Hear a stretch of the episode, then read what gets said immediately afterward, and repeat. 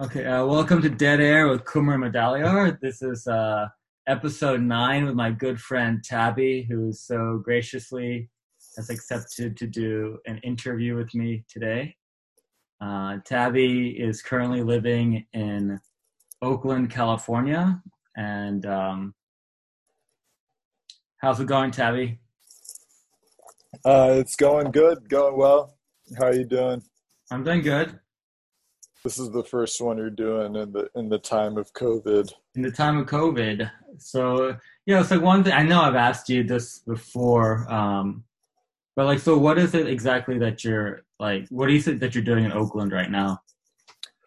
Uh, yeah. So I moved to Oakland for my current job, which I'm working as a researcher for a labor union, a healthcare workers labor union, um, which is kind of a new field for me. Before that, I mean, I worked in research before, but mostly like in a nonprofit international setting, um, doing policy research and um, kind of randomized control trials as as applied to kind of um, social programs. So it was like a new type of gig for me, although you know, I have a lot of background in kind of like activist work, so it was kind of a return to that prof- and and I, and I have a lot of background doing that kind of not professionally, right? So it was kind of like a fusion. This job was like a fusion of my interests in both research, social justice, and getting to do those two things together, which was quite appealing to me. Mm-hmm. And do you, um, I guess you're liking your job a lot? Yeah, I'm liking it a lot. Um, especially like ever since I've been there, it's been like a really, um, it's been like a really current type of, um, well, it's been like a really topical uh, job, like as far as like the stuff that we work on. So since it's a healthcare workers union, ever since I've been there, you know, healthcare is kind of been under attack on one end by Republicans and conservatives, and also going through a lot of changes over the last couple of years. And then now with coronavirus, um, it's like a whole other game as far as like healthcare workers and how they're affected by this. So, uh-huh. so um, yeah, I've, liked it a lot, and yeah, it's just as far as kind of like the current times, it's been um, very like I think pertinent to what's been going on politically in this country the last couple of years. Mm-hmm. So like what is I mean, I know you taught you work in healthcare. You what is it exactly that your job like does? Um so my job so so as a whole the union, you know, it's about building worker power, building labor power in the labor movement um, trying to organize as many workers as we can, trying to gain victories for them as in the workplace. Um, you know, with the goal, I think, of any kind of labor, any kind of labor organization would be to increase democracy in the workplace. Um, so that's like the larger mission of the organization, and then specifically, um, the research department help does a lot of what we call quote unquote strategic work. Um, so it, you know, we do a lot of work helping in campaigns, helping to design campaigns, whether it's a um, new place we're trying to organize or whether it's we're trying to um, negotiate a new contract at a place that we've already organized at so uh, there's a lot of strategic work involved in that, and kind of the main spheres could be um, like policy. Um, so policy, financial, and data are kind of the main spheres that we work in. So, like for example, um, like you know, I could give a lot of different examples. But say we're trying to organize in a new area, so first and foremost, we have to understand the market in that area. So the job of the research department would be to like do a complete market study of the healthcare market and this new environment that we're trying to organize in and based on that kind of study, then it'll help the union as a whole understand how they can organize in this new market. Mm-hmm. Um, so that's like one example. Another example, um, we also the union as a whole also believes in like healthcare justice, right? So one of the things we also do is introduce um, policy measures, uh, which often take the shape of ballot initiatives. Um, so the research department would like come up with like new policy proposals or ballot initiatives that we can put on the ballot. So for instance, a couple of years ago, when the minimum wage in California was raised to fifteen dollars an hour. So our union was kind of integral to passing that um, increase in the minimum wage because um, the governor at the time actually was not going to sign it into law, but our union put it on the ballot, right? So we we we worked with lawyers to draft a initiative. We got that initiative on a statewide ballot, and then we knew, and we kind of forced the governor's hand to sign the legislation into um, into law rather than veto it as he was going to do because if he if he didn't sign it then he knew that it was going to pass through the ballot anyways because it was immensely popular and the, the voters of the, of the state of california were going to vote it into law so mm-hmm. so we also work um, on the policy side like in that way that was one example we've also like expanded um, expanded um, medicaid through the ballot in various states as well as like raising minimum wage Mm. Um, and then we also, so then the, that's like, that's like kind of the policy component. And then I kind of gave an example of like a market component. And then um, since we work in healthcare, there's a lot of like data analysis that we can do. So uh, one of our campaigns is actually in the dialysis industry, which is has all kinds of problems in it, and it's controlled by um, two companies that basically have a monopoly. So um, we work around reforming that as well. And then um, the final component, yeah, is like financial research also, or like um, could be mostly for like you know companies that either we are we already have workers at or where we're trying to organize. Mm. That's very cool. Like this, so even though you're based in California, you're company has a wide, pretty wide reach. Yeah, it does. So most of the work we do is in California, but we have like we've done we've done work outside of California as well. So yeah, it does have a pretty wide reach. And how is it changing now that all this stuff is going on? Um, yeah, it's changing big time because I mean, first of all, I mean, we we have to worry about the safety of healthcare workers with um, coronavirus. Um, so we have to worry about their workplace safety, and then also, um, what? Wait, I just lost my train of thought. Um, also, yeah, so yeah, not just their safety, but we have to worry about them, like you know, pay cuts, furloughs, and stuff going on right now. Mm-hmm. Uh, so this, and at, at the same time that hospitals are getting like a lot of federal aid, a lot of them are still cutting pay or furloughing employees. So that's something that we have to fight back against. So yeah, there's there's all kinds of issues that pop up with what's going on right now. You, do you think organizations are using this as an excuse to unnecessarily cut pay of people? And yeah, I, uh, sorry, go on.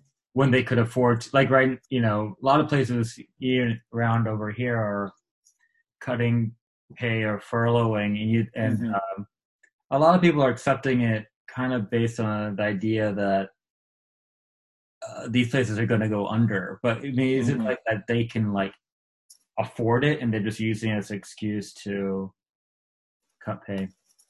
Yeah, I do think in a lot of places um, it is being used as an excuse, but that's also where kind of the job of research comes in, like the financial research aspect of it comes in, where we can actually kind of analyze what's going on at these companies and deem whether the proposed cuts are justifiable or not. In a lot of instances, we don't think they're justifiable, especially, and it's also about the way you carry it out.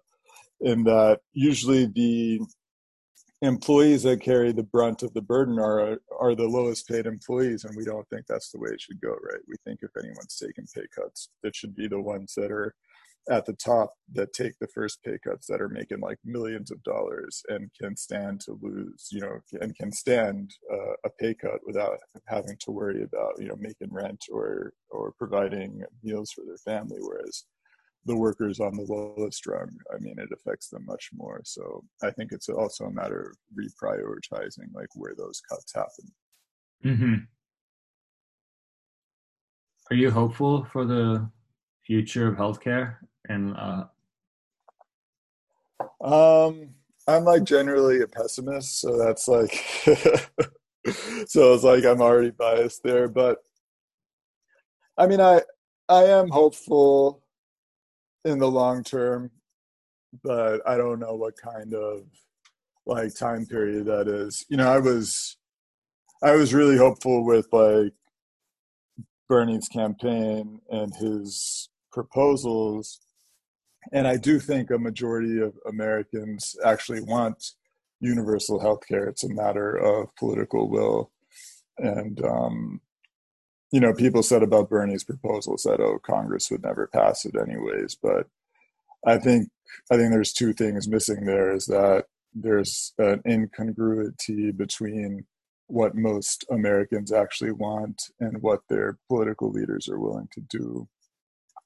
And also um, the fact that we have to, through, you know, given that most Americans actually want universal health care, I think Bernie recognized that also it's a matter of changing what Congress is willing to do and changing the component of Congress being a key way to pass something like universal health care.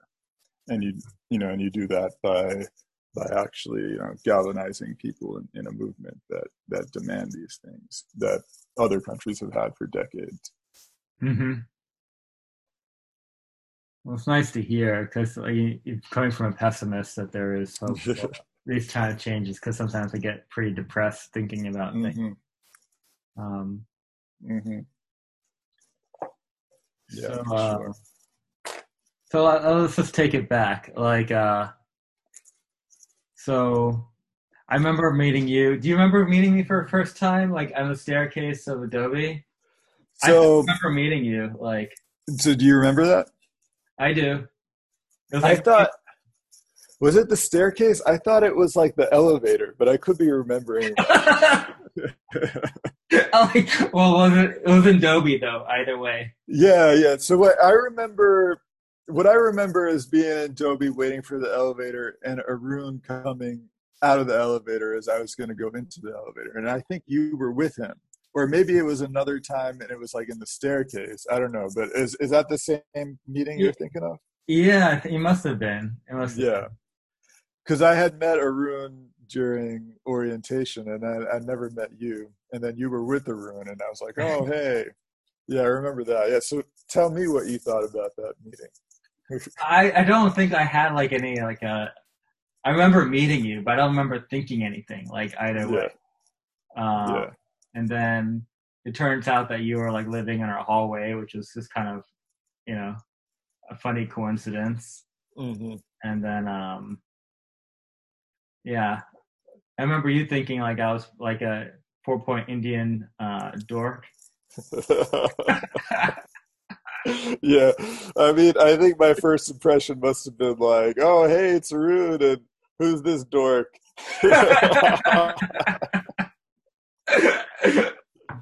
no, um, that might have been my very first impression, but no, I probably thought you were cool too because I kept coming by your your room in our dorm. But I mean, what I thought was really hilarious is that you guys didn't realize that I actually lived on the same floor as you for a while, right? That was Arun. I thought it wasn't Arun thinking you. So did you realize? Because because I know with Arun. Okay, so we saw each other at Dobie, and then he's like, "Oh, I'm on the twentieth floor of Castilian," and I'm like, "Oh, so am I." Yeah. And for some reason, Arun thought I meant the twentieth floor of Dobie, which is the building we were in. Yeah. And then and then I was on the same floor as you guys, so I would come by just to like knock and say hi, and then leave. And then and then Arun thought I was like walking all the way from Dobie to say like hi and leave, so he thought I was like a freak, right? Yeah, right. But you didn't. But you didn't think. That. I didn't think that. I thought that was really funny when I heard Arun. Yeah. yeah. Well, do you remember how I thought? Uh, I don't know if I told you this, but so for like for the first couple of weeks after we met, for some reason I thought Arun's name was Michael. no, I don't remember this. Yeah. So I thought his name was Michael, and it must have been because you guys were talking about your friend Michael Batts or something. So it took me a while to realize what his, and his name really Arun. Yeah. yeah. Did you call him Michael? No, I don't think I ever called him Michael. It just never, like, never. The occasion never was there where I could would have to call him by his name. You know, it would always just be like, "Oh, hey, whatever," you know, or we were like sitting together at in the cafeteria. Yeah, yeah. I don't. My memories of that first year are so vague now. Like, uh, do you have pretty good memories of freshman year? Yeah, I do. I mean, I remember like coming into your room and you doing like homework and like reading like Greek plays and shit for some class. um, we're doing that much homework that year, so I'm surprised. I remember your like your clock thing where you changed it so it always read like eight o'clock. Oh, um, then I remember like the bats and stuff. I remember quite a bit. I remember like throwing water in a room space for his like photo project and you know most of the people that lived on that floor.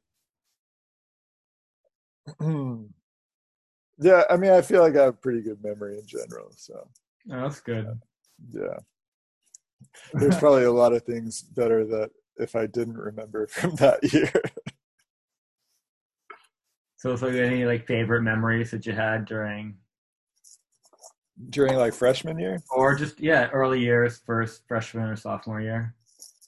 Oh man, well, like I love Halloween in general, so I remember Halloween, like roaming the streets um, with you all. I remember Arun like dressed in his like overalls. I was like dressed in drag. I don't remember what you were dressed as in Halloween. I remember like Rahul being a total fucking idiot, like in, in the car, like stopping people on the street and asking them ridiculous fucking things. Oh, really? yeah, you don't remember that? It's like so juvenile and stupid that I don't even fucking want to repeat it. But I think what he was doing is like he was dry, he was in the backseat of the car, and the car would stop, and then he would ask randos on the street, like, "Excuse me." I'm looking for penis. I believe that's what he was saying to random people on the street. And of course, they just thought he was an idiot. Yeah. um, yeah, I remember all kinds of shit. I remember. I remember a certain someone having a crush on you and that whole thing. I remember people you had a crush on. I remember people I had a crush on like elevator run-ins, yeah, all kinds of stupid shit. I remember Preet. Preet was dressed up as Little Red Riding Hood on Halloween. I remember that because I, I, remember he. I remember that because he didn't have a costume. He's like, I don't have a costume, and he had like I'd seen he had a red hoodie. I was like, why don't you just wear that hoodie and like nothing else? You're a little Red Riding Hood. so he's like wearing the hood, like kind of like as a dress almost. And he's like, Are people going to get this? I'm like, Yeah, I think they will. Uh-huh. And I remember him telling me like the first party he went to, as soon as he walked into the door, people like, Little Red Riding Hood. And I was like, See, I told you people would get it. yeah a lot of ridiculousness. I also remember us being in that room and these two old goobers like coming and knocking and they're like, Oh, this is our room like freshman year, like whatever, like ten years ago or whatever. And of course I just thought they were like old losers coming Pretty back lame. to visit yeah, I thought they were like old yeah, losers coming back to visit their old uh, dorm. Of yeah. course I'm like older than they were at that time, but I haven't gone back to visit my freshman dorm. So Hey, you would have been lame if you did. Yeah, for sure. Yeah, what else? I don't know. What do you remember? You don't remember a lot? What do I remember? Um, I remember like giving you um, like a fake secret admirers letter. I don't know if you bought it or not. I forgot you do all kinds of weird shit for your own entertainment. yeah, I don't I don't think I bought it, but now I do remember you giving me those letters. Were you like sliding them underneath my door? I think I might have slid them under your door. Yeah, I think I did. Yeah. Yeah. I also remember you like serenading me with your guitar. I remember that also. I think I'd come into your room and do like sing sometimes. Yeah, yeah. yeah. I remember that. And then um when did you and Buff start hanging out together? So we started. Um, so I met him that year because he was your friend, and I remember before I, you guys had told me about him, and then you had also told him about me, and so I just automatically knowing, especially knowing him now, I just automatically assumed that he probably hated me as soon as you guys told him about me because apparently. Apparently, you guys told him that, oh, you have to meet this Pakistani kid that lives on our floor. He's really cool. So and I could totally picture Zuffer getting really annoyed. yeah, he probably disliked you initially. yeah. yeah, so I remember meeting, meeting him through you guys and him coming to hang out in that dorm. And then, yeah, and then we interacted a few times. Definitely more than a few times, you know, but I don't think we became really close until senior year when we were like in Really? our Urdu class. Yeah, like we were friends, but like senior year, we became like really tight because we were like in an Urdu class together. Hmm. And then we were also like going out to dance every Sunday at Elysium. yeah. So we became like really close senior year, but we were already friends before that. And I also like met him through like, well, no, well, I, I remember pulling him into some like activist stuff too, like early on freshman year. And then we did like a radio show together too, which was, I think, junior year or something. So we were already close, yeah. But Mhm. we, we started hanging out a whole bunch like by senior year. And you guys, what were you doing activist stuff all throughout college, or um? Um. Yeah. So I can't really speak for Zuffer because I don't really remember all the details of him. But I remember with me, um, I remember even during orientation, uh, when I was like, I think it must have been West Campus and those, you know, those like kind of kiosk places where you like put up like signs and shit for mhm. events that are going on campus. And I remember seeing during orientation that someone or some group was doing like activism around like the sanctions on Iraq, which and I'd see I hadn't seen anyone, you know, doing activism around that at this point. Um, granted, I was also just a high school student, but you know, it wasn't really in the media or anything like that. It was very invisible, any opposition to that at that point. Um, so I remember being really pumped with seeing that. And that was like the first kind of activism I got involved in when I was um, at UT. So getting involved with like the anti sanctions activists there.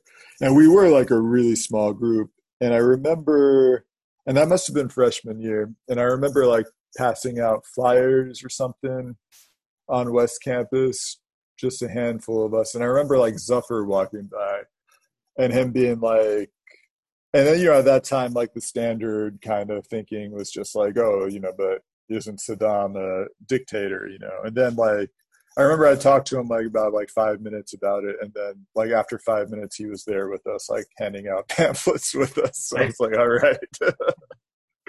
so yeah, I remember that being like my earliest like kind of activist intervent uh, interaction with Zuffer. Uh-huh. But yeah, he'd been at you know he he was involved in other stuff too. So I Mhm. don't really know exactly from when. But we were, you know, we were also, oh yeah, even like freshman year, we were involved in like the Asian American studies stuff. So and Zuffer was like heavily involved in that stuff. Mm-hmm. Yeah. So it seems like you already had like some sort of um, knowledge of what was going on in the world. Like, what was your like in into like even knowing about like sanctions in Iraq and um, Hmm. Yeah, so for me, like the first Gulf War was just an elementary school. But it was but it was still something that like impacted my worldview a lot. And it made me see probably you know, from a young age it made me see very personally like the connection between war and racism and how I personally experienced the war, like in elementary school, and like kind of the prejudice I felt around it.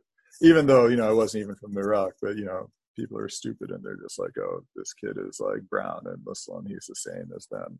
mm, Um, so you know I was like lumped in with that group, and I was also you know even though I was a kid, I was very much against the war, even as like a freaking eleven year old and I think you know, and also seeing like how upset my family was at home, especially my dad, who gets really worked up about these things.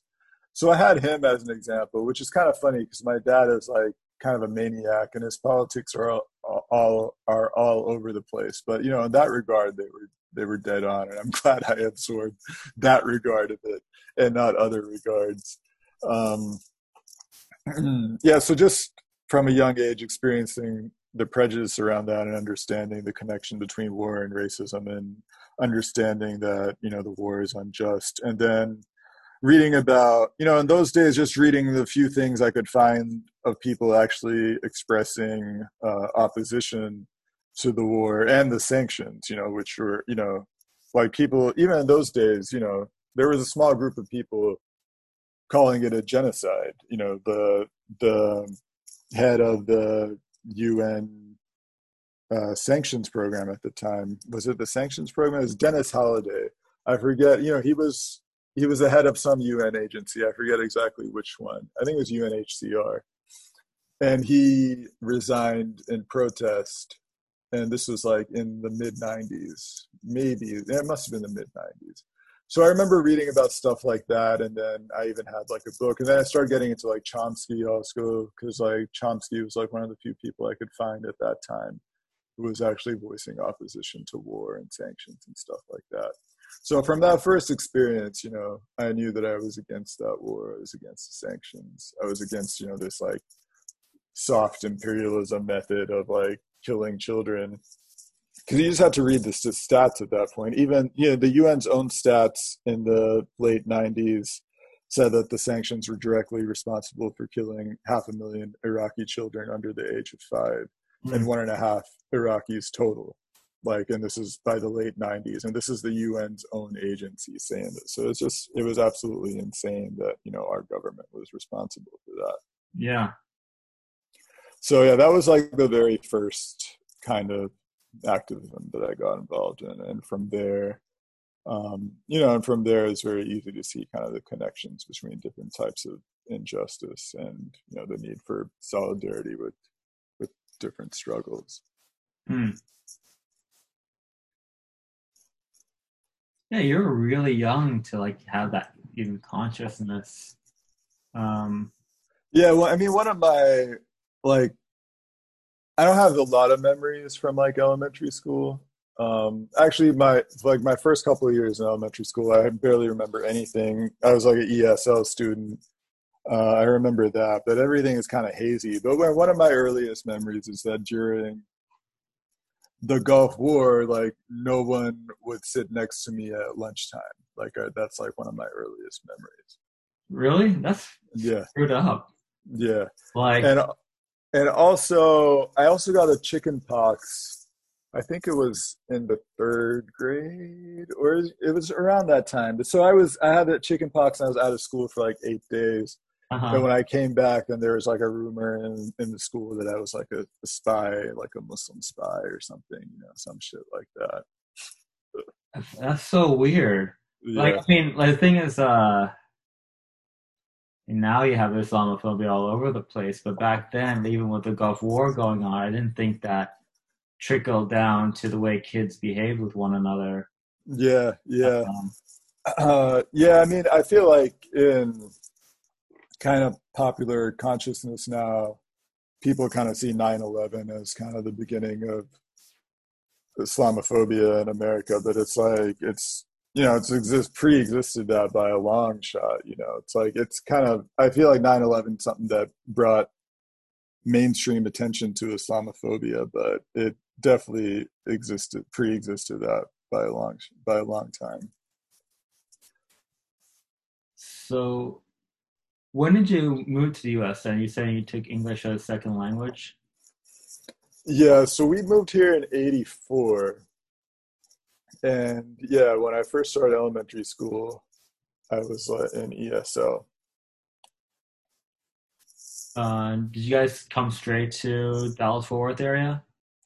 So we first apparently I don't have any memory of this. Apparently we first came to California, actually like Bay Area where funnily like I end up now. I think like San Jose. My dad had a friend there. But I don't think we were there very long, like a couple of months maximum. And then we drove from there to Dallas and that's where we like settled. And that's where I grew up from then on. Why Dallas?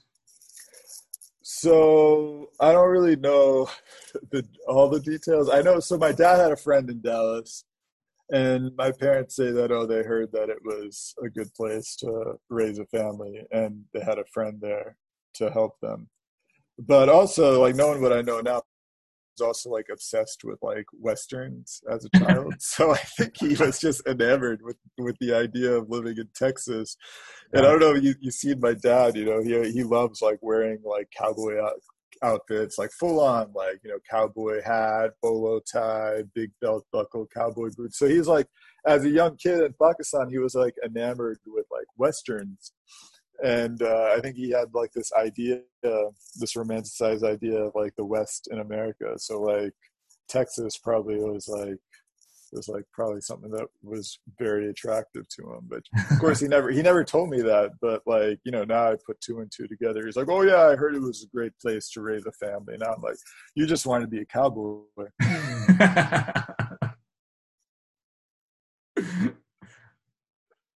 yeah, funny. Why did they Why did they immigrate? I mean, I think it's basically economic opportunity. Um, but there's you know there's got to be a lot of layers to it. But I think that's really what it came down to is like economic opportunity, and then probably my mom seeing it as like a place that would offer more more of like a future that she envisioned for her kids as opposed to Pakistan. But um, yeah, I think there's a lot of complexity too, because you know, so my dad, you know, my dad was like a like a rock star in Pakistan and had like a like a wild lifestyle there. Mm.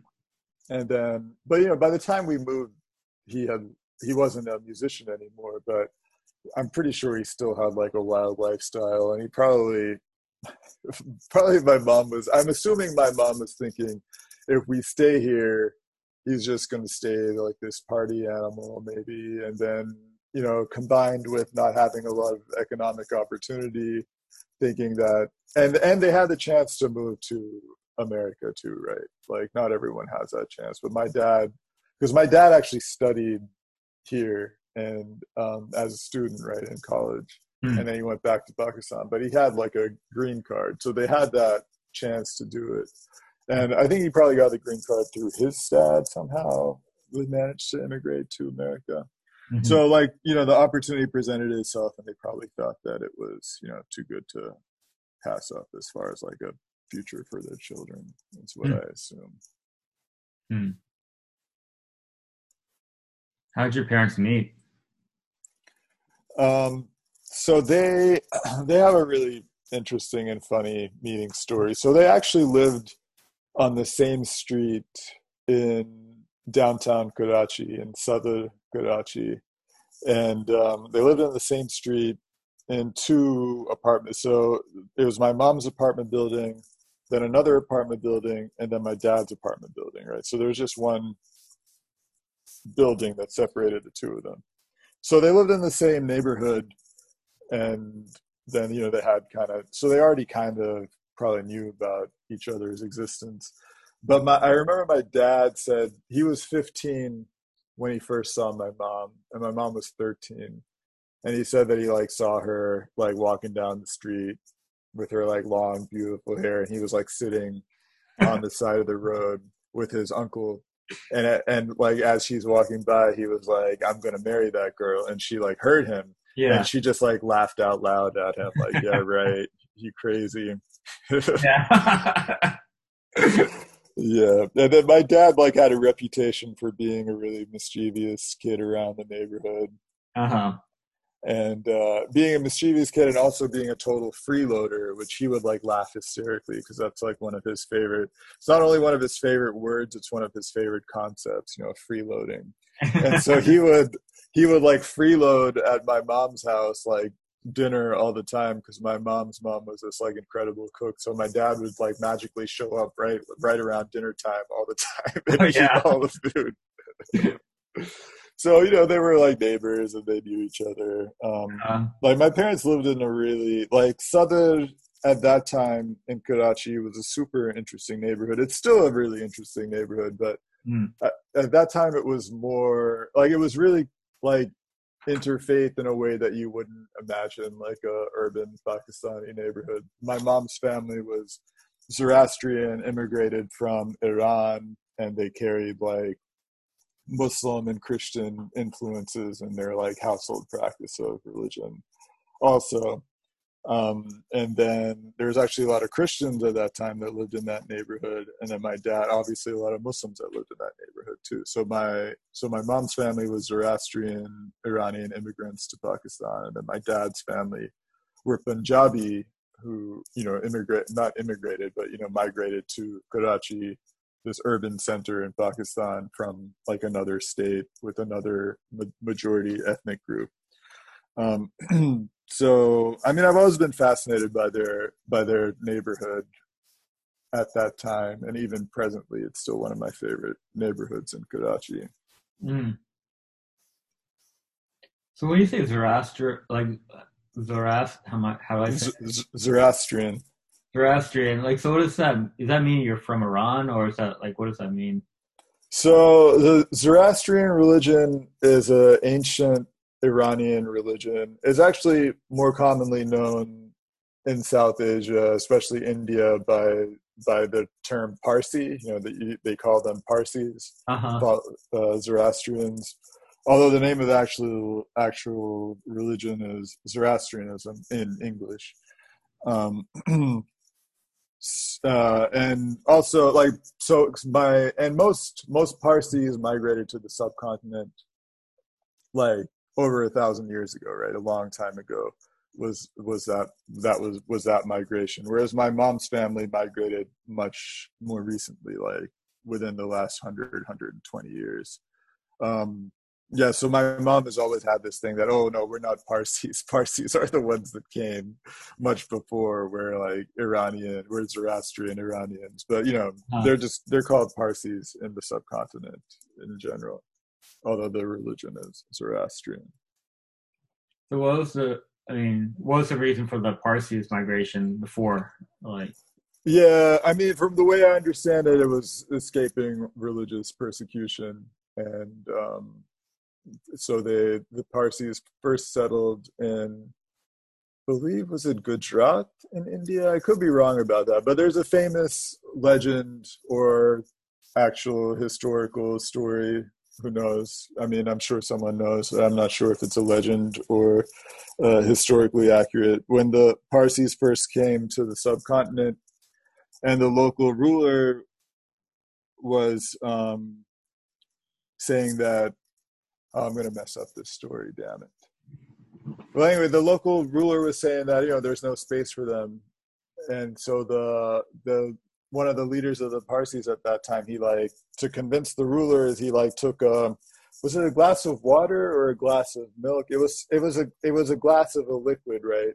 and then he like put either sugar or salts into it you know he's like he's saying that the parsis are going to be like this you know we're we're not going to cause anything to overflow even if you're right at the brim we're just going to like be in this society and you know not be not causing any type of overflowing situation. Out of on purpose not using the word assimilation because of how it is.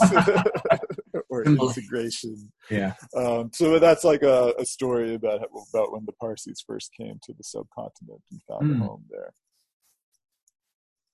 And why'd your your mom's family move? I imagine it was a similar reason but Possibly not, because not all of her family moved. So some of her family still remained in Iran, and then but a lot of her family moved. Um, so you know, it could have been religious persecution, or also could have been economic opportunity. Could have been a combination of those. It's actually, unfortunately, really hard for me to find out information about my mom's family because she was the youngest by a whole lot, and she doesn't really know much about it. And then like all of her older siblings passed away before I was able to, you know, like really talk to them about it. Um, understanding, you know, like what their reasons for migration were and stuff. So your parents married like a love marriage, or did your dad have to ask your mom's parents for permission, or how that? Yeah, they they had a love marriage, uh, interfaith love marriage, you know, which I imagine is also surprising to a lot of people to hear about that in like early 1970s Pakistan, although they met in the 60s. Um, they might have even met, yeah, they met in the early 60s. Yeah, so it's definitely a love marriage, love marriage. Now I can't like stop saying it the basic way. Um, yeah, but not to say that, you know, I think both of their families were very, um, hesitant at first because they belong to different faiths. Mm. Um, so that was something they definitely had to to navigate. My mom actually, so and you know, one of the elements of the Zoroastrian religion is that you can't convert to it, right? And so you're only supposed to marry another Zoroastrian. So it was like that was like heavy for my mom to want to marry someone outside of the community, like a Muslim. And then on the other side also like for my dad to marry outside of the islamic faith although you know there's more lax interpretations around that but still like you know his family i'm sure was not super into that idea. But i think it was harder for my mom because she couldn't pass on her faith now to her children once she leaves that once she marries outside the community mm. and my mom actually converted to Islam. Mm-hmm. Um, but like the how like religious my mom is, and like and knowing like kind of her family background and the way that Islam and Christianity and Zoroastrianism were all kind of mixed in that religious background, you know, like I like I you know like it's to me it's like weird to understand it as my mom converted for my dad just being like how religious she is now and how religious I've always known her to be. So, you know, it seems like she may have ended up that way anyways, who knows? Because like a lot of her siblings also converted to Islam without even actually marrying a Muslim, just being in that kind of, you know, being in living in Pakistan and being surrounded by this religion. Mm-hmm. So like my mom's one of my mom's older sister uh, older sisters married a Christian but she herself converted to Islam. So mm. there's like some, you know, there's complexity over there. Um, especially given a, how like irreligious and anti-religious my dad is and how Muslim my mom is, you know, it's yeah. just like this really, really kind of funny uh, dynamic. Yeah. So were you, was the your mom's family on board once she got married, or did it take them time to come around to it? Yeah, once they got married, everyone was on board. Um, like there was a lot of love between the families. Like even even given that my dad is like a total like macho I mean, like you'd be like told macho jackass in many ways, but my mom's family really really loved him, like just like family. Like my yeah, yeah my like my mom's mom really loved him and her brothers. So her brother initially she has two brothers. One of them was initially very much against their union, when whereas her other brother was like always like on my dad's side and kind of like working you know, he was like in his corner, whereas the other one was very much against the union. But you know, they both eventually came around, and they all, you know, they all like treated him like family then. And my dad's also like a like really jovial jokester dude, so it's like easy to like get along with them after a certain point. yeah, that's good. Yeah. So you were like what, three years old when you came here? Three or four? Yeah, three going on four. Do you have any memories of like? I don't. So my earliest memory is from is being in Pakistan. So I was actually younger than that, but my my earliest memory is actually I think this is my earliest memory. I can't think of another one that I remember before this. But I remember hating school even as like a young kid and not wanting to go to preschool as like a little, you know, whatever, three year old, however old I was. And I would like hide behind my grandmother, my dad's mom, and like cry. And she would like protect me from like my mom who was trying to send me to preschool. I remember that. That's like my earliest memory. And then I didn't know this is what she was saying, but apparently back then she would say like in Punjabi, like, he's not going to get a BA. Why are you forcing him to go to preschool? You know? yeah. Um, so that's probably my first earliest memory. But I also remember my uncle, who I like loved dearly. Like he he was also a big jokester, and like he had like he like had like a ghost friend and all this shit. He would like convince us like young kids of. And I also kind of remember that as a kid. Like he had a young friend who was a ghost whose name was Imamullah, and we were all like scared scared of him. Mm-hmm. And um, but then we would also want to like hear about all his like stories. Um, that's also one of my earliest memories. But I don't actually remember coming here, and I don't remember that like the migration here. Although I'm told that I cried the whole trip for my grandmother, and that like the whole trip I cried, and it was only until I got to like America and I saw my dad that I was like happy. Yeah.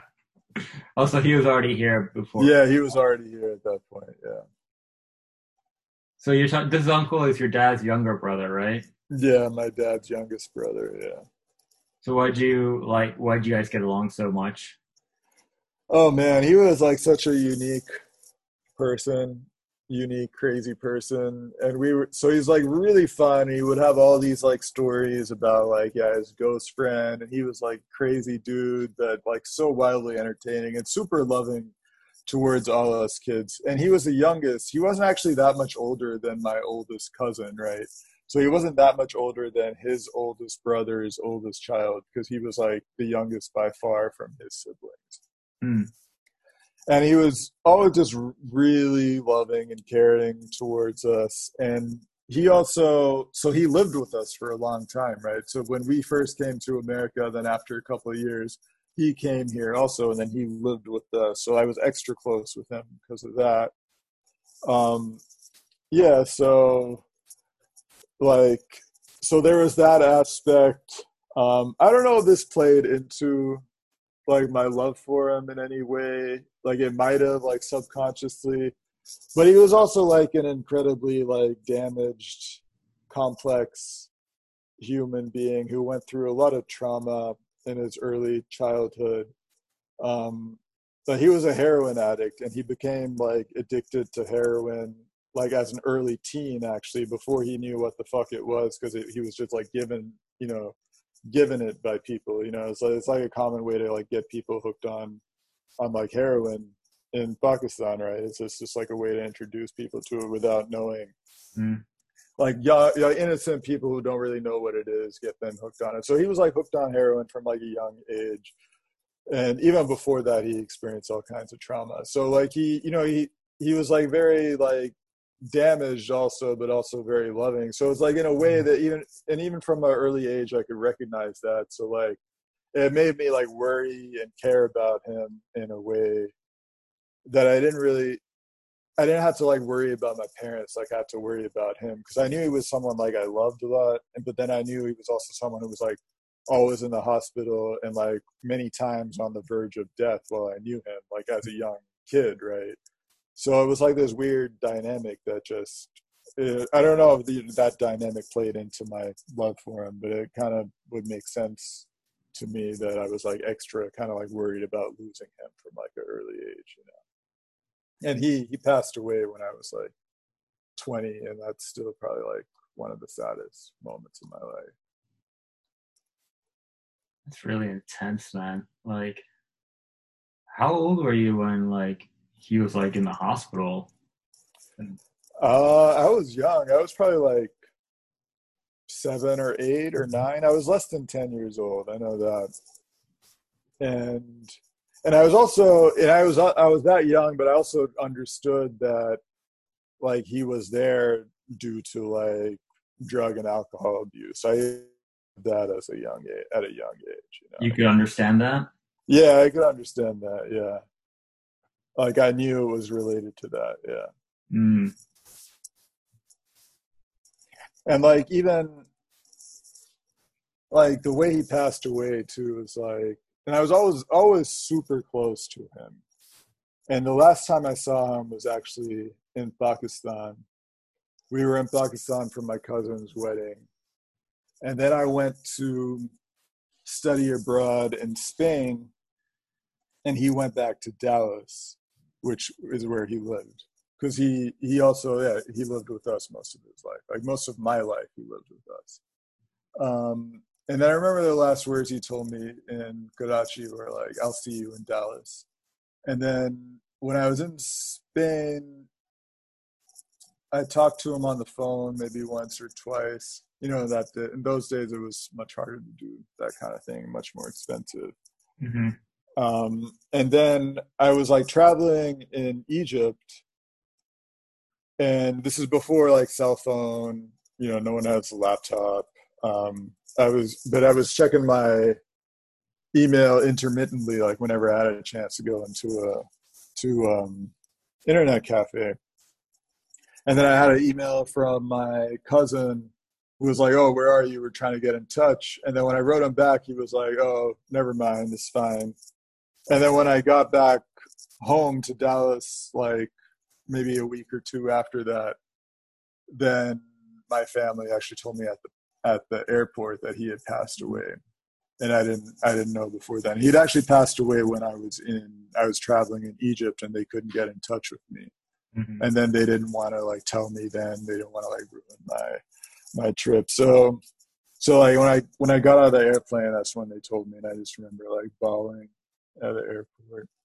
And the the last words he ever told me in person was, "I'll see you in Dallas," and I, I never got to see him again. Yeah.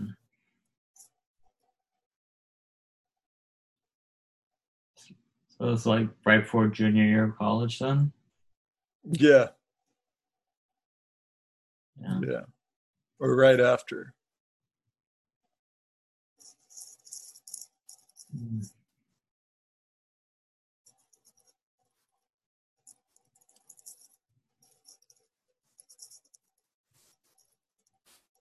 Yeah.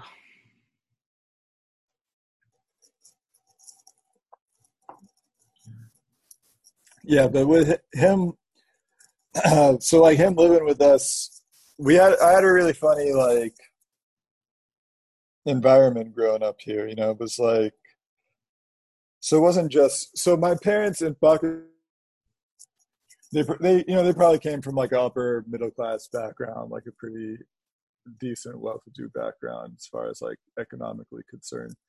But they when they migrated to this country they really migrated with like barely anything, right? They didn't have much. And we certainly didn't grow up in kind of the same type of class status in America as they had in Pakistan. So, uh, like, so, so I think we first, we first lived in like a one bedroom apartment.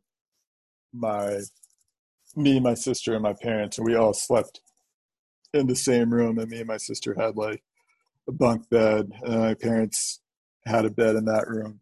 And then my uncle first came to America. We were still living in that apartment. And then so he was living there too with us in the one bedroom apartment. And he would like live in the living room, basically sleep there.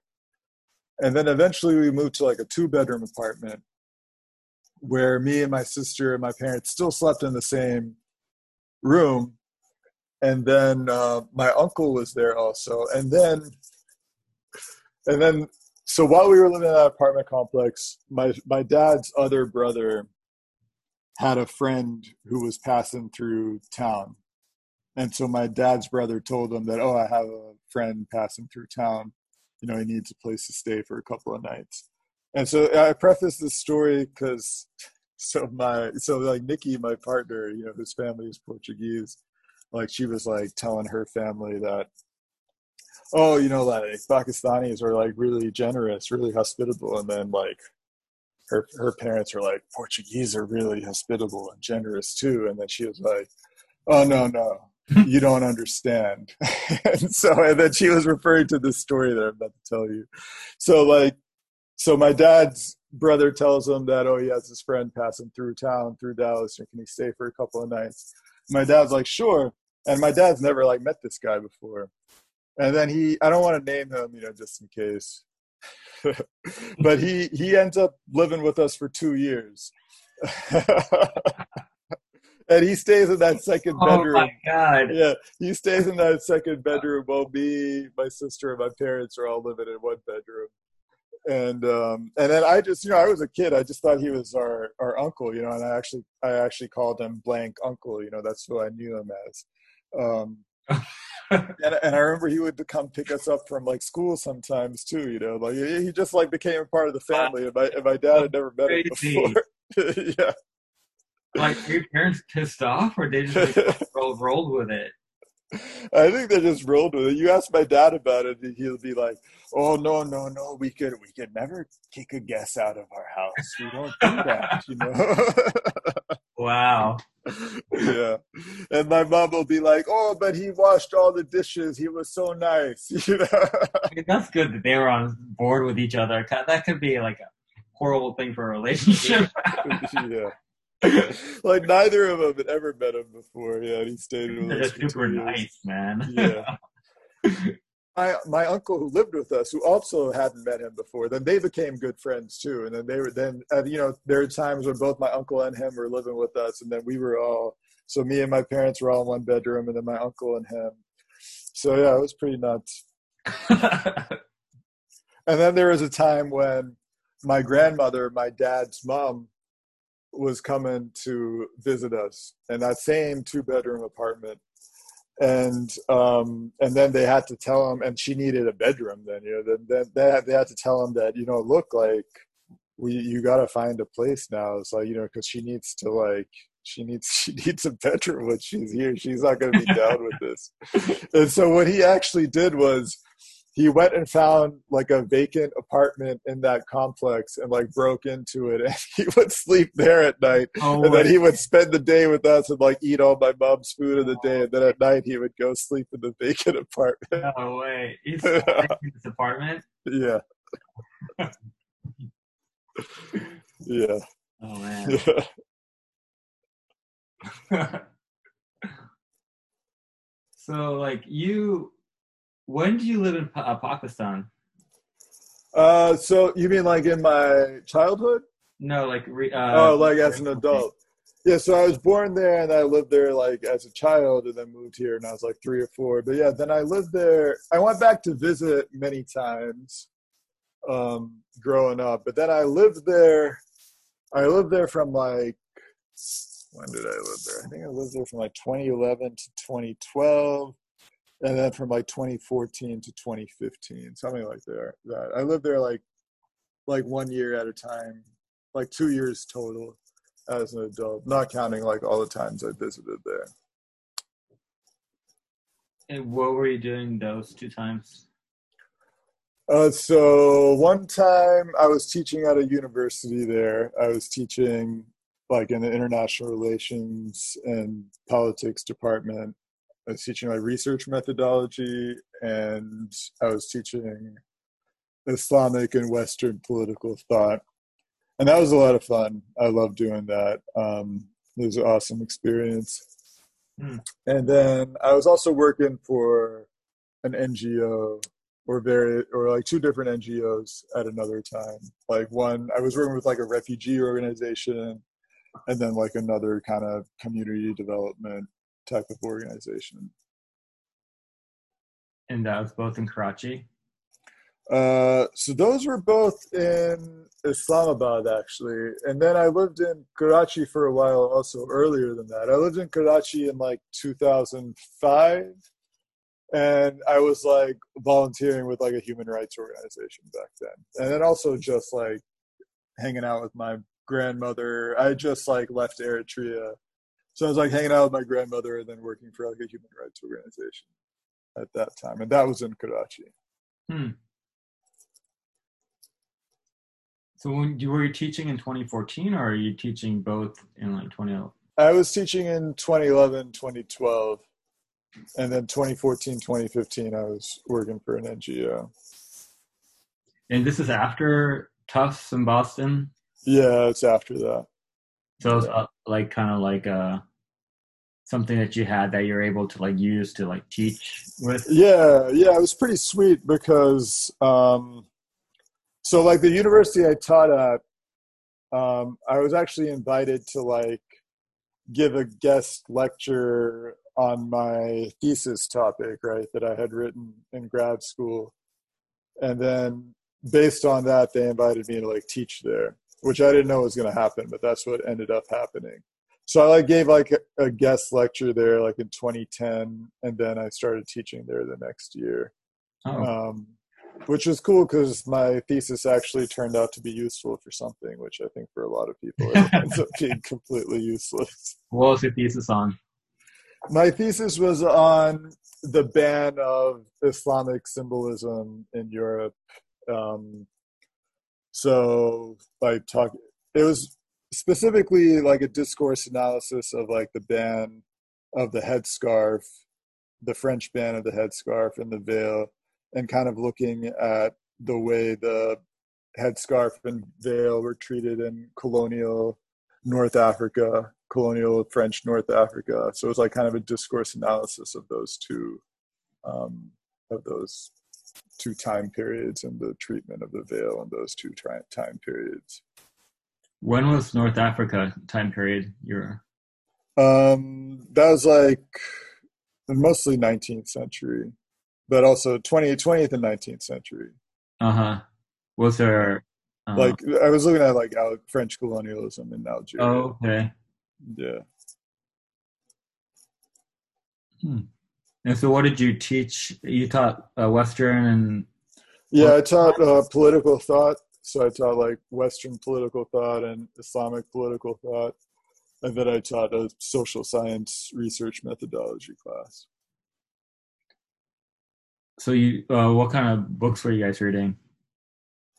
Um, so for the research methods class, just like a like a social science research textbook. For the other class, um, forget the books I assigned, but they were like, you know, there was like a couple of books covering kind of like Western political thought, like very kind of overview survey-ish books from like from Plato to NATO, as they say. so, you know, looking at a couple of like political philosophers over a wide time period. It was very survey-ish course. Um, and then for the Islamic political thought, I used a couple of books. Um, I used like one like overview, like kind of political philosophy book, and then I looked at. I used like another book that looked more at kind of like Islamic revivalism and certain figures important to Islamic revivalism it kind of looked at each figure, had a chapter devoted to each figure. Um, yeah, so a couple of different books like that. I'm not remembering all of them. Um, I believe I used um, what's his name? Uh, yeah, Hamid uh, Hamid Algar's book. Also, I use uh, his book on like Islamic political thought. Mm. Is that something you recommend? Yeah, I recommend him. Uh, he's yeah, I, recommend him uh, uh, enthusiastically. He's a great scholar. Mm. And the um, NGO you work with refugees coming to Pakistan. So that was, um, yeah, it was both refugees coming to Pakistan and also IDPs, uh, so internally displaced people within Pakistan. Hmm. Where are refugees be coming from? Uh, Afghanistan, primarily, Hmm. almost exclusively. Yeah, Why would they be coming from there? just from like you know the war and kind of the the turmoil that's been continuing in Afghanistan for the past couple of decades. So a lot of refugees coming into Pakistan from that. Hmm. Are they received well in the society? Um, you know, I would like to say yes, but it's complex. Also, you know, like like any society, Pakistan has its own share of xenophobia and blaming foreigners and refugees for stuff, which certainly happens there as well. And um, and then it kind of takes a new shape also because uh, you know the ethnic group of the majority of refugees coming in from Afghanistan, we have also a local ethnic group in Pakistan that are that belong to the same ethnic group. So then you have this kind of uh, this conflation of you know all of these people are just from Afghanistan, whereas you know it's a it's an ethnic group of people that are indigenous to Pakistan as well as Afghanistan. So they get otherized as well in that. Hmm. What was it like li- living there? Um, so, so, like, so I was living in Islamabad at that point while traveling, um, often to Peshawar. Uh, I really, for me living in Pakistan, I mean, I really enjoyed it because I got, you know, I have family there, so I get to be near my family. I, you know, I'd always wanted to live in Pakistan as an adult just to like kind of reconnect and kind of make contacts with with people doing interesting work there, people doing interesting activist work there, interesting cultural work, um, interesting artists. So I loved I loved being able to connect with people there, um, reconnect with my family, um, just living there and feeling comfortable living in that society and not feeling like you know a foreigner or something meant a lot to me. Hmm. Do you have do you maintain connections with the people?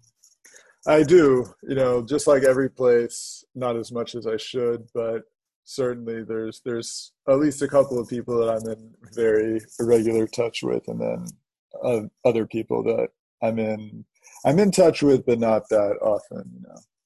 And then a whole bunch of people that I'm like, damn, I need to reconnect with them. It's only so much you can do. Yeah, yeah. And your sister, she's where? So my sister, yeah, so my sister was in Islamabad at that time at the same point. So that was another thing that I loved about it. And she has four kids, so I'm Wow. getting getting to see my nieces and my nephew on the regular meant a lot to me. And then getting to see my sister too.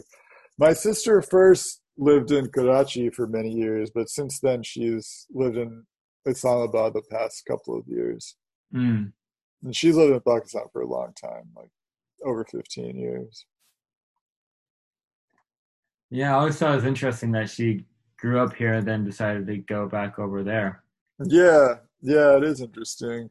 It's also funny because you know if you had asked, if you told me that one of us would be the ones that would be living in Pakistan for like 15 years in our adulthood, I would totally guess it would be me and not her. but um, yeah, she grew up here. I mean, a lot of her it has to do with her, you know, situation that. So she she met and lo- fell in love with a Pakistani here. They got married in Pakistan, and given our crazy, you know, political times, we've actually had a really long time. I mean, really difficult time even being able to get him to come and visit here, um, even though he's married to an American citizen. So I don't think my sister ever planned on living in Pakistan as long as she has, but it just kind of happened, and she just kind of made a life there. Mm. Are you pretty close with your nephews and niece? Yeah, I am. I'm close with them. That's I good. like, yeah. I don't get to see them very often, but I'm definitely still close to close with them and close to my sister. you talk to them on the phone. Yeah, I try to FaceTime with them. Um, you know, like they're kids, so it's, it's interesting. Some of them can be quite bored. I feel like the boy can be quite bored on FaceTime, Mm. but the girls like have no problem like like telling me about you know giving me the play by play of their like stuffed animal collection over this time. That's good. Yeah. I can imagine it could be hard when you're yeah they're all the way over there and stuff. Yeah, yeah. So um yeah, where'd you get the name Tabby? I guess is it, the nickname just came from your name, Tabriz. Yeah, so it's funny. Yeah, so my name is my first name is Shamse Tabriz, and that nickname came from the second half of my first name. It came from Tabriz, and I know people people gave me that nickname even in Pakistan, but um, yeah, it's not so like that's not a name that I've gone by for a long time. So like ever since so from 2003 when I was in Eritrea is when I started going by like by Shams, right? The first half of my first name. But Yeah. like people people who've known me from back then still call me Tabby because you know I never feel like being obnoxious and being like, oh no, you gotta call me this. But like you know, everyone I've introduced myself to since that time knows me as Shams. And so it's like it's led to like interesting situations whereas like like in grad school so like all my friends in grad school knew me as Shams, whereas Nikki, who was also living in the same city and going to a different grad school, and obviously first met first met me as Tabby. So all of her friends knew me as so like one side of the city of Boston knew me as Tabby, and the other side knew me as Shams. But it was interesting how I like I like settled on Shams. I wasn't actually sure what I wanted to settle on. I knew I wanted to do Shams or Tabriz. Mm. And I actually liked I, I thought about doing Tabriz more than Shams, but then the first place I actually like, you know, went by my original name was in Eritrea. And for them Shams was just like an easier name to pronounce since there was many like Arabic speakers there. So it Mhm. just made sense for me to go by Shams. And then, like in Pakistan, my grandmother, like you know, until her death, always called me Tabriz, which which I really loved. And so then, when I was in Pakistan, I actually went by Tabriz when I was in Pakistan in 2005. And then when I was like in grad school, I tried to introduce myself to people as Tabriz, and they were all like, "What the fuck are you saying?" Like no one could understand like how the fuck to say that name, and I just got sick of like saying it so many times, mm-hmm. and I refused to anglicize it. Like I could have been like Tabriz, but no, like, like my name is Tabriz, which they just couldn't pick up the sounds.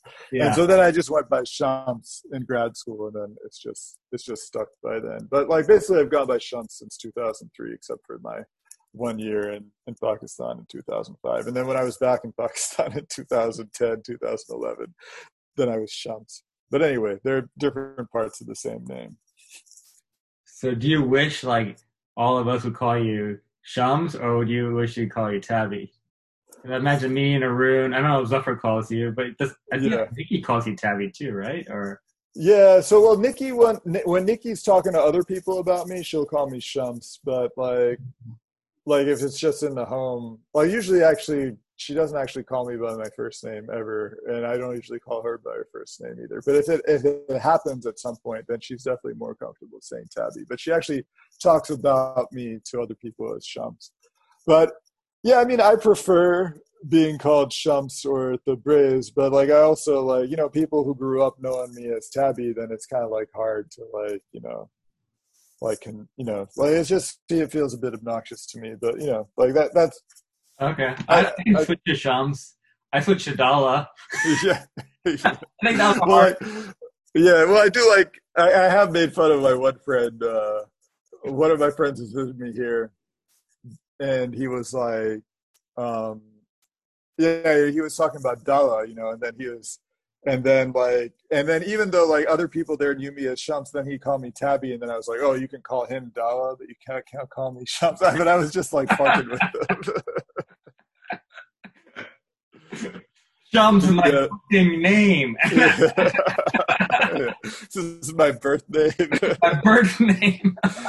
I had to endure like you know like 13 or whatever 20 years first day of class of the teacher calling roll and being like sham tabber which is without fail how they would always call me first day of school like because my name was like too long for the whole thing to fit on their rolls so it would always be like it'd be like sham tabber sham tabber here especially in texas uh, yeah yeah so I earned that shit.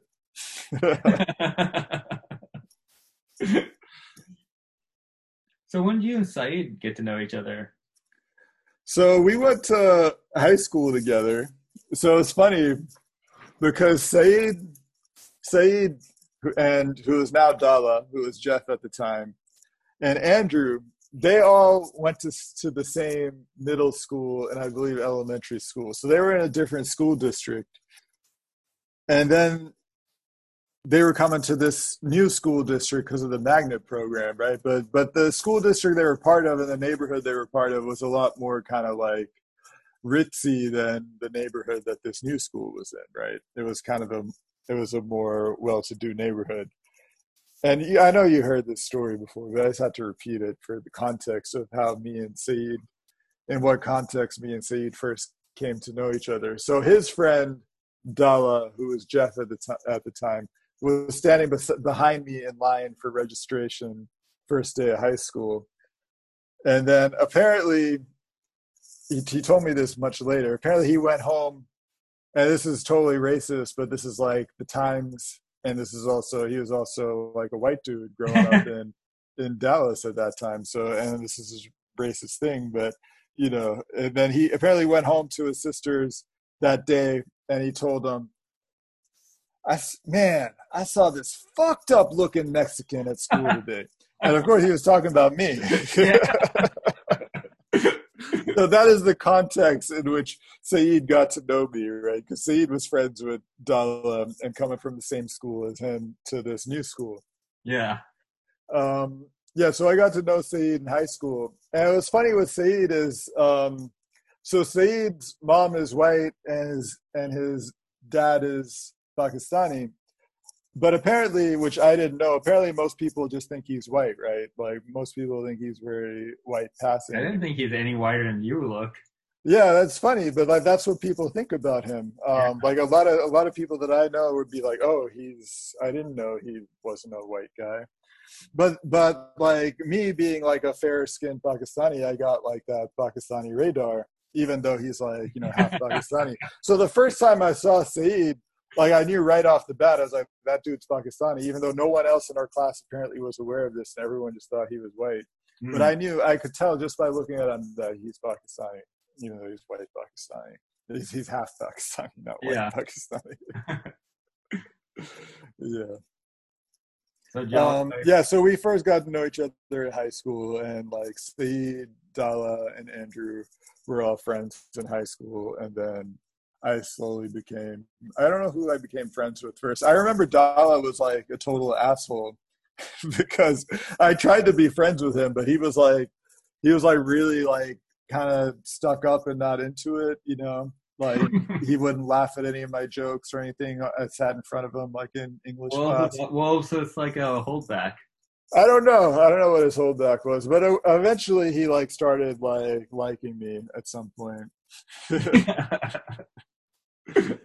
and then yeah, I I remember we were in the same. I remember me and Saeed were in the same history class, and that's where I first like spotted him as like a Desi and then uh, we were also in the same chemistry class. I remember that. And me and Dala were in the same English class, and he was a total asshole in that class until he until he started like liking me months later. So would you guys would you guys all become like a group of friends? Like would you guys hang out together? Yeah, like me, Jordan, uh, Dala, Saeed, some other folks. Yeah, we all became like a group of friends for sure. Um, Jordan, like Jordan, who I knew since middle school, actually. So we, and then he was my like my best friend in high school. But we were all like a like a group of friends for sure. What would you guys do? Like stupid shit. like really stupid shit. The most exciting things we would do, which is really dumb and dangerous now that we think about it. We would play. We they're like pretty nerdy. Also, this is how we entertain ourselves. We played this game called Mapsco, where like we would like blindly like spot like pick out a point in the in a in the page of the Mapsco, which is a map of the like Dallas Fort Worth Metroplex, and then we would do like basically a car race to get to that point. At like really? we could get to that point first, yeah. Uh-huh. But it wasn't it wasn't like we were flying like 80 miles an hour down the road. We were we were like within speed limits, and it was more about like navigation and like strategy and how to get to this place. Right, this right. is like before like Google Maps and shit. We just had to like look at the maps and like figure out what the best place was to get to that place. best way was to get to that place. So we play like dorky games like that. How far would places though? Like, yeah, it would be totally random places. So like, I, I remember. What is that? What's the furthest away you guys went?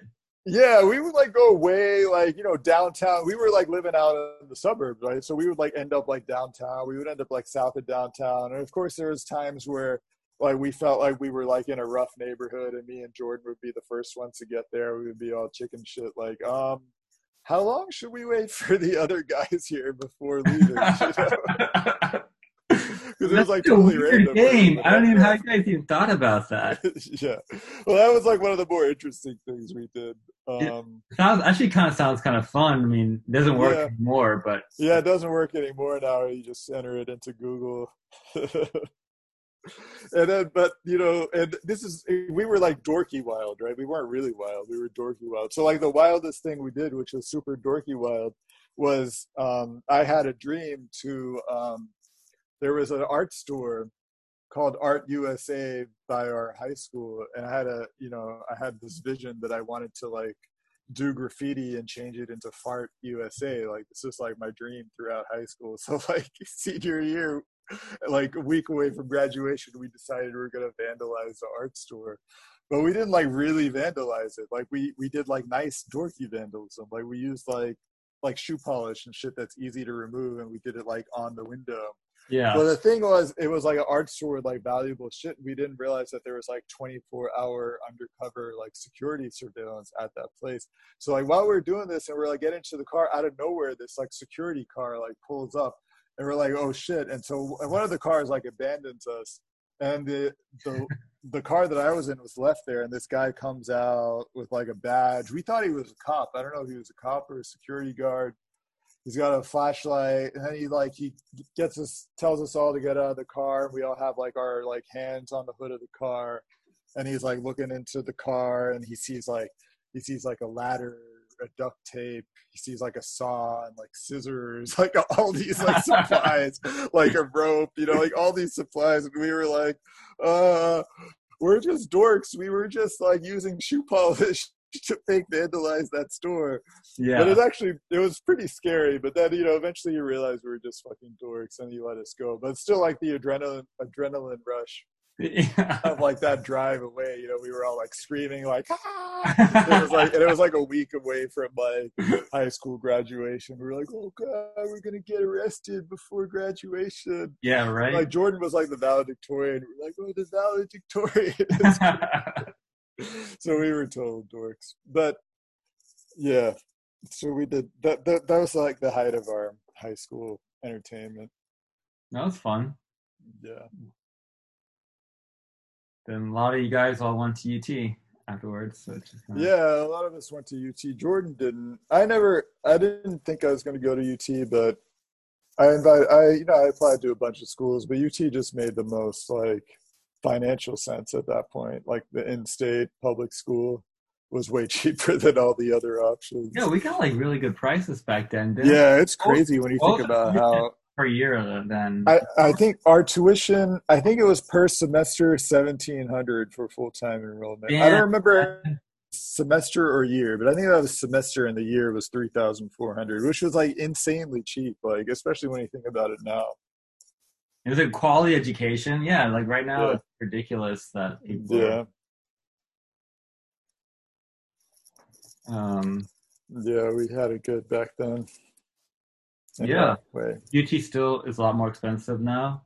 Oh yeah, it's way more expensive. I'm pretty sure they did like tuition deregulation and stuff. You know, tuition's kind of skyrocketed even in public schools. That's gross. Like I know even at UC Berkeley here, I don't think it's super cheap. You know, not it's not that cheap. I think it's at least like ten to fifteen thousand a year tuition here, something like that. Maybe like twelve thousand, but it's not insanely cheap. That's expensive. And then Yeah. the room and board and all that stuff. Yeah. It adds up. hmm And the living cost is more expensive than the tuition. Yeah. I hmm mean, hmm Yeah. So was like, you know, you've lived in so many different places, you know. Um, hmm what do you think that, what kind of perspective do you think that's given you versus like someone uh, who hasn't had that experience? Like, I mean, I've lived a little, I've gone to India and stuff, but I imagine it's a lot different than. Yeah. Um, hold on, I'm just gonna get some water Sounds good. and maybe pee. All right, we'll, we'll take a. Um. It's really late over there. Hmm. Are you okay? Is it too Oh no, I'm, fi- I'm fine. You can keep. I just want seeing like if I, I can stop the recording and hopefully Okay. it'll save. Then we can just restart another time. Okay. Why don't you just get back on when you're like done with all that? Okay, cool. It'll only be like five minutes. Sounds good. All right. All right, bye.